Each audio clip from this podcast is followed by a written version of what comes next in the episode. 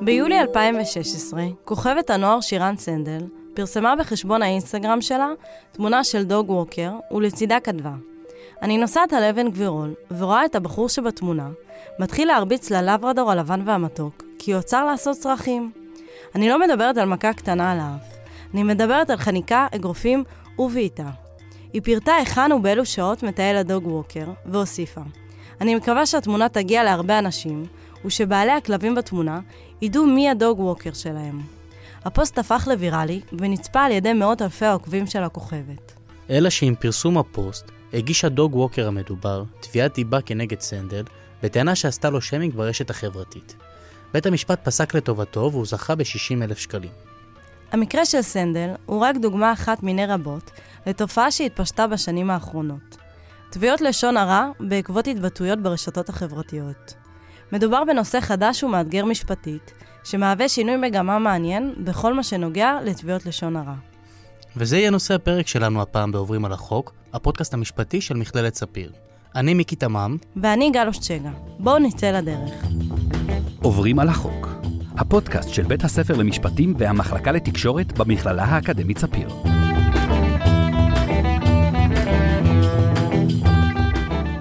אז למה בעצם פוסטים ברשתות החברתיות נהיו עניין כל כך מורכב? פנינו לעורך הדין מיבי מוזר, ממייסדי משרד עורכי הדין ליבליך מוזר, שמטפל בין היתר בתביעות לשון הרע, שיעשה לנו קצת סדר. הבעיה שנולדה כתוצאה מה, אה, בוא נאמר, ההתקשקשויות, אני קורא לזה במרכאות, ברשתות החברתיות, זה שאנשים לא מתייחסים ברצינות לעובדה שהם אה, כותבים משהו או שולחים משהו ו, וזה נשאר, זה לא נמחק כמו שיח בין אנשים. אז לכן התחילו יותר, התחילו להגיש יותר תביעות בעניין, בכל העולם. ואז התעוררה בעיה עוד יותר חמורה, העובדה שהרשת החברתית מזמינה תגובה, או לייק, או שייר, או תגובה ממש, ואז יש בעיה כמובן. עוד נחזור לעורך הדין מוזר בהמשך, אבל לפני שאנחנו צוללים לתוך השינוי שיצרו הרשתות החברתיות, כדאי שנבין רגע מה זה בכלל לשון הרע. סעיף אחד של חוק איסור לשון הרע מגדיר לשון הרע כך: לשון הרע היא דבר שפרסומו עלול להשפיל אדם בעיני הבריות, או לעשותו מטרה לשנאה, לבוז או ללעג מצידם. כלומר, פרסום אשר עלול לפגוע באחר. אז רגע, כל פרסום שעלול לפגוע ברגשותיו של האחר בעצם מעמיד אותי בסכנה לתביעה? לא בדיוק. אה, אני מציעה שכדי לעשות קצת סדר, נחזור להתחלה. חוק איסור לשון הרע נחקק בישראל בשנת 1965. לפני החוק נעשה שימוש בחקיקה מנדטורית, שנוצרה עוד בתקופת המנדט הבריטי. אותה חקיקה הבחינה מתי לשון הרע תהיה עבירה פלילית ומתי תהיה עוולה אזרחית. כלומר, סכסוך משפטי בין אנשים פרטיים. בשנות ה-50 גברה הביקורת הציבורית במדינה בעניין תביעות דיבה לפי הפקודה המנדטורית. הפקודה בעצם הטילה את נטל ההוכחה על הנתבע, וזאת בשונה לכלל הרגיל במשפט הישראלי, שבו נטל ההוכחה הוא בדרך כלל על התובע ולא על הנתבע. נכון, ועל רקע ביקורת זו, כבר בשנת 1957 הוכנה הטיוטה הראשונית לחוק, שבסופו של דבר פורסם והפך לדבר חקיקה מחייב, כמו שאמרנו כבר בשנת 1965.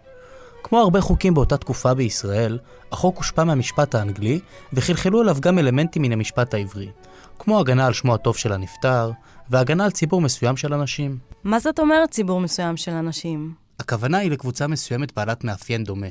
לדוגמה, רק לא מזמן כוכבת הריאליטי לי גרינר התנצלה בפני העדה התימנית בחשבון האינסטגרם שלה. גרינר תיעדה תקרית בסטורי שלה, בה היא מכנה שוטר שרשם לה דוח תימני קטן שדומה לתחת שלי. הרבה אנשים ממוצא תימני נפגעו והציפו את הרשת בדרישה להתנצלות מהכוכבת. במקרה הזה, גרינר פגעה בציבור מסוים של אנשים שהם יוצאי תימן. אמרנו שלשון החוק היא פרסום אשר עלול לפגוע באחר. אז כשהחוק נחקק בשנת 1965, על מה חשב המחוקק כשחשב על פרסום של לשון הרע? שאלה מצוינת. החוק מגדיר בסעיף 2 פרסום כהעברת מסר מכל סוג שהוא לאדם אחד או יותר מלבד הנפגע. מדובר בהגדרה רחבה שאמורה לתת מענה לכל סוגי אמצעי הפרסום, וביניהם גם מכתב או מודעה או כל דבר שמגיע לאדם אחר. אבל הרי בשנת 1965 עוד לא היה אינטרנט, אז מן הסתם החוק לא יכול היה לתת מענה לפרסום שנעשה בפלטפורמה של רשתות חברתיות. בכלל לא דמיינו שיהיה כזה דבר. אז שוב את צודקת, המחוקק לא חשב בכלל על פוסטים, ציוצים או סטטוסים, מה שמעלה בעצם תהיות לגבי הרלוונטיות של החוק בעידן של המדיה החברתית. את מה החוק בכלל מקיף, והאם המדיה החברתית אכן נכנסת תחת ההגדרה של גוף תקשורת לפי החוק? גם המדיה החברתית היא גוף תקשורת, ולכן אנחנו יכולים להיתקל בזה בהחלט. ויכולים להגיע לצורך להגיש תביעה או לא להגיש תביעה. לשון הרע הוא, הוא, הוא מאוד מקיף. אם תסתכלו בסעיפים הראשונים של חוק איסור לשון הרע, ההגדרה היא רחבה מאוד וכל דבר יכול להיכנס. זה לא אומר שצריך להיכנס, אבל יכול להיכנס. אוקיי, okay, אני מסכימה שטכנית אם אנחנו בוחנים את ההגדרה שבחוק לפרסום, אז אפשר לומר שגם הרשתות החברתיות נכנסות בגדר הסעיף. אבל בכל זאת, מדובר בחוק משנת 1965, אז למה לא נעשו מאז שום שינויים משמעותיים? למה לא לעדכן את החוק? זה בוודאי לא היה מזיק אם החוק היה מעדכן את עצמו. ואם יש אה, איזה אמצעי תקשורת שלא היה קיים והחוק לא מטפל בו, אז לתקן את החוק. אין שום נזק בדבר הזה. רק כיוון שהדברים האלה משתנים, אה, לעיתים קרובות, וכלי התקשורת האלה, בוא נאמר החברתיים, הם גם כן עוברים כל מיני אה, שינויים, אז אה, צריך לבדוק את השאלה האם אתה צריך כל פעם לעשות שינויים בחוק. התשובה היא לא, זאת אומרת, יש לעשות את זה במידה. והחוק לא נותן פתרונות, אבל כעובדה, אפשר גם על פי החוק הקיים לשפוט דברים, לבדוק דברים ולהעמיד לדין.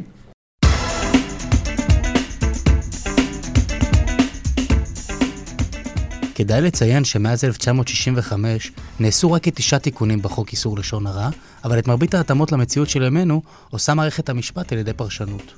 רק לאחרונה פורסם פסק דין של בית המשפט העליון בנוגע להבחנה בין לייק לשר וסוגיית לשון הרע ברשתות החברתיות. השופטת דפנה ברק ארז קבעה בהחלטתה כי לייק לפוסט שעלול להכיל דברי לשון הרע אינו בגדר לשון הרע, ואילו שיתוף הפוסט דווקא כן מהווה לשון הרע. הרשתות החברתיות שינו את כללי המשחק בכל הנוגע ללשון הרע, ואני לא מתכוונת רק להתרחבות של אמצעי הפרסום. אם בעבר מרבית התביעות עסקו באנשי ציבור, פוליטיקאים ועיתונאים, היום אנו עדים לשינוי מגמה בתחום, ורואים הרבה יותר תביעות נגד אנשים מן היישוב, כאלו שאינם מוכרים וגם לא קשורים לגוף מרכזי כלשהו. בנוסף, חלה עלייה ניכרת במספר תביעות לשון הרע, המוגשות מדי שנה. ויש גם ממצאים שמאשרים את הטענות האלו. בשנת 2019, פעיל חופש המידע גיא זומר פרסם מחקר מקיף בנושא תביעות לשון הרע ותביעות השתקה. המחקר של זומר התרכז בתביעות שהוגשו בישראל בין השנים 2010 עד 2017. הממצא המובהק שעלה מהמחקר שלו היה עלייה גבוהה במספר תביעות לשון הרע בשנים האחרונות. בשלוש השנים הראשונות נספרו כ-540 תביעות בממוצע לשנה. ב-2013 זינק מספרן ל-659 תביעות, וב-2017, השנה האחרונה למחקר, כבר נספרו כאלף תביעות. בנוסף, מהמחקר עלה כי רוב הנתבעים הם כבר לא עיתונאים או גופי תקשורת. למעשה, רוב התביעות בתחום בשנים האחרונות מוגשות כנגד אזרחים שאינם עוסקים בתקשורת כחלק מעבודתם. הממצא הזה עשוי להסביר את מגמת העלייה בהיקף תביעות לשון הרע, ובעיקר את הזינוק בהיקף השימוש במדיה החברתית, שמייצרת יותר עילות תביעה. בעבר תביעות לשון הרע היו נחשבות כקרבות גוליאטים. לרוב התביעות עסקו במערכות מדיה מבוססות, שפרסמו ביקורת נגד אנשי ציבור. ולכן כל ידיעה שפורסמה עברה המון מסננים כדי להימנע ממצבים שכאלו. כל ידיעה עברה בדיקת עובדות, צינון של אורחים, ומעל לכל זה פעלו יועצים משפטיים, למקרה שהעיתונאי התלבט אם הוא היה חשוף לתביעה או לא. בקיצור, הייתה מכונה משומנת היטב, שיודעת איך להתמודד במצבים שכאלו. והיום, תביעות לשון הרע הפכו לדבר שכיח. לקחנו בעיה שטובי המומחים מתקשים להגדיר, ופתאום היא הפכה להיות נחלת הכלל. תביעה שכל אדם עם אפס הכשרה או היכרות עם הנושא יכול תאורטית להיות חשוף לה. אם נחזור רגע למקרה של שירן סנדל, מה שקרה לה הוא מקרה נפוץ שבקלות יכל לקרות לרבים מאיתנו. אדם נתקל בסיטואציה שבחוויה האישית שלו נתפסת כקשה, והוא מעלה פוסט במטרה להזהיר אחרים. אבל הרבה פעמים אנחנו לא ממש יורדים לחקר האמת לפני שאנחנו מעלים את הפוסט. אנחנו לא עוצרים לשאול, לברר את העובדות, או מנסים להבין לעומק את הסיטואציה שאנחנו עדים לה. ובכך, אנו חושפים את עצמנו לסיכון של ביצוע עוולה לפי חוק איסור לשון הרע. למה אתה מתכוון בלרדת לחקר האמת? מה יש לי לברר? אני לא עיתונאית. אני אדם רגיל שהיה עד לסיטואציה. וזכותי לבטא את עצמי כמו שמתחשק לי בחשבון הפייסבוק או האינסטגרם הפרטי שלי. מה, עכשיו לפני כל פרסום אני צריכה לבצע מחקר מקיף? לא מחקר מקיף, אבל כן לאמת את העובדות. סעיפים 14 ו-15 בחוק מספקים הגנות מפני תביעת דיבה, כשהעיקרית מביניהם היא הגנת אמת הפרסום, שאומרת שאם הפרסום היה אמת, ויש בו עניין ציבורי, אז מותר לך לפרסמו. את פשוט צריכה להיות מספיק אחראית כדי לברר את הפרטים של המידע שאותו תרצי לפרסם.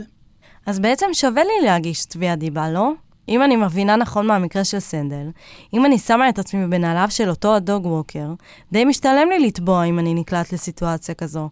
בכל זאת, 60 אלף שקל זה סכום מכובד. אני לא כל כך בטוח שעורך דין מיבי מוזר מסכים איתך בעניין הזה. אני לא מעודד הגשת תביעות. אני בהחלט חושב שיש מקרים שבהם אין ברירה, נגיד לפוליטיקאי שמוציאים עליו לשון הרע, בכל דרך, או ברשת חברתית או בעיתון, והוא רוצה, בוא נאמר, לשמור על שמו הטוב, אז אה, לפוליטיקאי לפעמים אין ברירה אלא להגיש תביעה. אבל אה, לזוג שכנים למשל שמתקוטטים עם השכן שלהם מלמעלה או מלמטה והוא אומר עליהם אינני יודע מה צריכים לחשוב היטב לפני שהם עושים לזה אה, פרסום עירוני או, או שכונתי או פרסום אחר. במחשבה שנייה, אני נוטה להסכים עם עורך הדין מוזר. תחשוב על כמות הזמן שאני צריכה להשקיע בתביעה כזאת. לא מזמן ניתן פסק דין בתביעתם של יוצאי האח הגדול, אלדד גלעד ואורטל בן דיין, שהגישו תביעת לשון הרע הדדית זה נגד זה. אחרי שנתיים וחצי של התדיינות, השופט בתיק קבע כי שניהם חטאו בלשון הרע. ולכן קבע שהפיצויים יקוזזו זה מזה. כלומר, בשורה התחתונה, מהתביעה לא יצא לאף אחד מהצדדים כלום, והיחידים שכן יצאו מורווחים מכל הסיפור הזה, הם עורכי הדין שלהם. מצד שני, אולי באמת לא כדאי לרוץ לתביעה וללבות את האש, אבל צריך להבין את המשמעות של לשון הרע ברשתות החברתיות, וגם את גודל הפגיעה כלפי האדם המוכפש. לכל אחד מאיתנו ברשתות החברתיות יש מספר גדול של עוקבים וחברים, אז כשאני מפרסם מידע לגבי מישהו, יש לזה השלכות. מידע שעולה לרשת הוא כמו אש בשדה קוצים. את המידע שבחרתי לפרסם, כל אחד מהחברים שלי יכול לשתף. וכל אחד מהחברים שלהם יכול לשתף בתורו. עם או בלי כוונה, המידע הזה יכול להגיע לאלפי משתמשים תוך זמן קצר. מקרה מפורסם נוסף שאירע בשנה שעברה ברשת הפייסבוק הוא סיפורה של מולי לנסינג, אם אמריקאית שהייתה בשדה התעופה של קולורדו עם בתה בת החודשיים, ותועדה על ידי אדם אנונימי אוחזת בטלפון שלה בזמן שבתה שוכבת על רצפת שדה התעופה. לצד התמונה נכתב, האמא מעדיפה לשחק בטלפון מאשר לבלות עם בתה. התמונה שברה את האינטרנט והתגובות לא איחרו לבוא. לנסינג הואשמה בהיותה אם נוראית ומזניחה. רק אחרי מספר חודשים היא שברה שתיקה. היא התארחה בתוכנית בוקר וניסתה לספר את האמת מאחורי התמונה. זה מה שהיא סיפרה ואני מצטטת. מה שקרה זה שכל המחשבים של חברת התעופה דלתא נפלו באותו יום, מה שגרם לי להיתקע בשדה מעל ל-20 שעות עם תינוקת בת חודשיים. לאחר כל כך הרבה שעות בהן התינוקת הייתה בידיים שלי, הייתי חייבת מנוחה ולמתוח מעט את הידיים, ובזמן הזה ניסיתי ליצור קשר עם משפחתי כדי לעדכן על העיכוב. האמת שגם אני נתקלתי בתמונה הזאת, וזה באמת מקרה לא נעים. כל הסיפור הזה היה לא רק משפיל, אלא גם כמעט פגע בפרנסתה כאחות ילדים. כן, אבל מצד שני אני תוהה, למה אתה מצפה? שאני אגש למישהי שאני בכלל לא מכירה, ואעביר ביקורת על האופן שבו היא מגדלת את הבת שלה? אז את מתקשה עם הרעיון לשאול אותה למה היא שמה את הבת שלה על הרצפה, אבל לצאת בהכרזה שמדובר באם הזניחה בפני כל המשתמשים ברשתות החברתיות, זה פחות מפריע לך. אבל זה נעשה בחשבון הפייסבוק הפרטי שלי. אני לא אמורה להיות מוגנת תחת חופש הביטוי? תראי, זאת שאלה מצוינת. ובאמת עד היום מערכת המשפט מתקשה להגדיר את הגבול בין השתיים. אין תשובה חד משמעית, ובכל תביעה שמתגלגלת לפתחו של בית המשפט, בית המשפט עורך חיזון בין הזכות לחופש הביטוי, אל מול האיסור ללשון הרע. אז מה, אסור לי לבקר יותר אף אחד? אם לדוגמה קיבלתי שירות נוראי מעסק, אסור לי להזהיר אנשים לגביו? זה מאוד תלוי במקרה. הגבול בין ביקורת לגיטימית לבין שיימינג הוא דק. הנה המלצה של עורך הדין מוזר. אני הייתי נזהר מלעשות את זה לעניין ממלכתי. את, ה, את הדבר הזה, אבל אה, כמובן, אנחנו צריכים לנסות לחנך את האנשים, אה, לרסן את עצמם לאור העובדה שקל היום אה, לפרסם לשון הרע. שייזהרו בדבריהם, אבל זה כבר נאמר לפני הרבה הרבה שנים, שחכמים צריכים להיזהר בדבריהם, רק לא כל המשתמשים ברשתות החברתיות הם חכמים. מה לקחנו מכל הסיפור הזה? הרשתות החברתיות נתנו לנו מעין רמקול ענק להגיע למיליוני אנשים בשניות, ובכך לבטא את עצמנו באופן הכי פרקטי. פעם אנשים היו חולמים לקבל זמן מסך לטובת הפצת מסר, או הודעתם בכלי תקשורת מרכזי. היום בעידן הרשתות החברתיות כולנו יכולים לעשות זאת ובקלות, אבל כמו שאיש חכם פעם אמר, עם כוח גדול באה גם אחריות גדולה. זה לא מספיידרמן? זאת לא נקודה גל. מה שחשוב זה שנזכור שכשאנחנו מקלידים איזה פוסט ומעלים אותו לרשת, הוא יכול לפגוע בבן אדם שכתבנו עליו, ממש כמו בסיפור של מולי לנסינג, או אפילו גרוע יותר, לחזור אלינו כמו בומרנג במקרה של שירן סנדל. עידן הרשתות החברתיות שם אותנו במרכז תשומת הלב, עד שלפעמים אנו שוכחים שלמה שאנחנו כותבים יש קוראים. אז לסיום הנה טיפ קטן מעורך הדין מוזר, איך לא להיטבע ברשתות החברתיות. יש ב... בתפילת שמונה עשרה אמירה שהיא בעיניי אולי אחד הדברים היפים ביותר בתפילה. זה כתוב, אלוהי, נצור לשוני מרע ושפתיי מדבר מרמה. יש, יש לזה גם המשך, אבל זה בעצם מה שאתה יכול להגיד לאנשים, אתה אומר, נצור לשוני מרע. זה היה עוד פרק של עוברים על החוק, הפודקאסט של בית הספר למשפטים והמחלקה לרדיו במכללה האקדמית ספיר. תודה למאיה גאייר ודוקטור יופי תירוש. תודה לעורך הדין מיבי מוזר שהתראיין לפרק, ותודה לאורי נאור שעזר בעריכת ובהפקת הפרק. אני הייתי גל אושצ'גה. ואני הייתי מיקי תמם. נתראה בפרק הבא.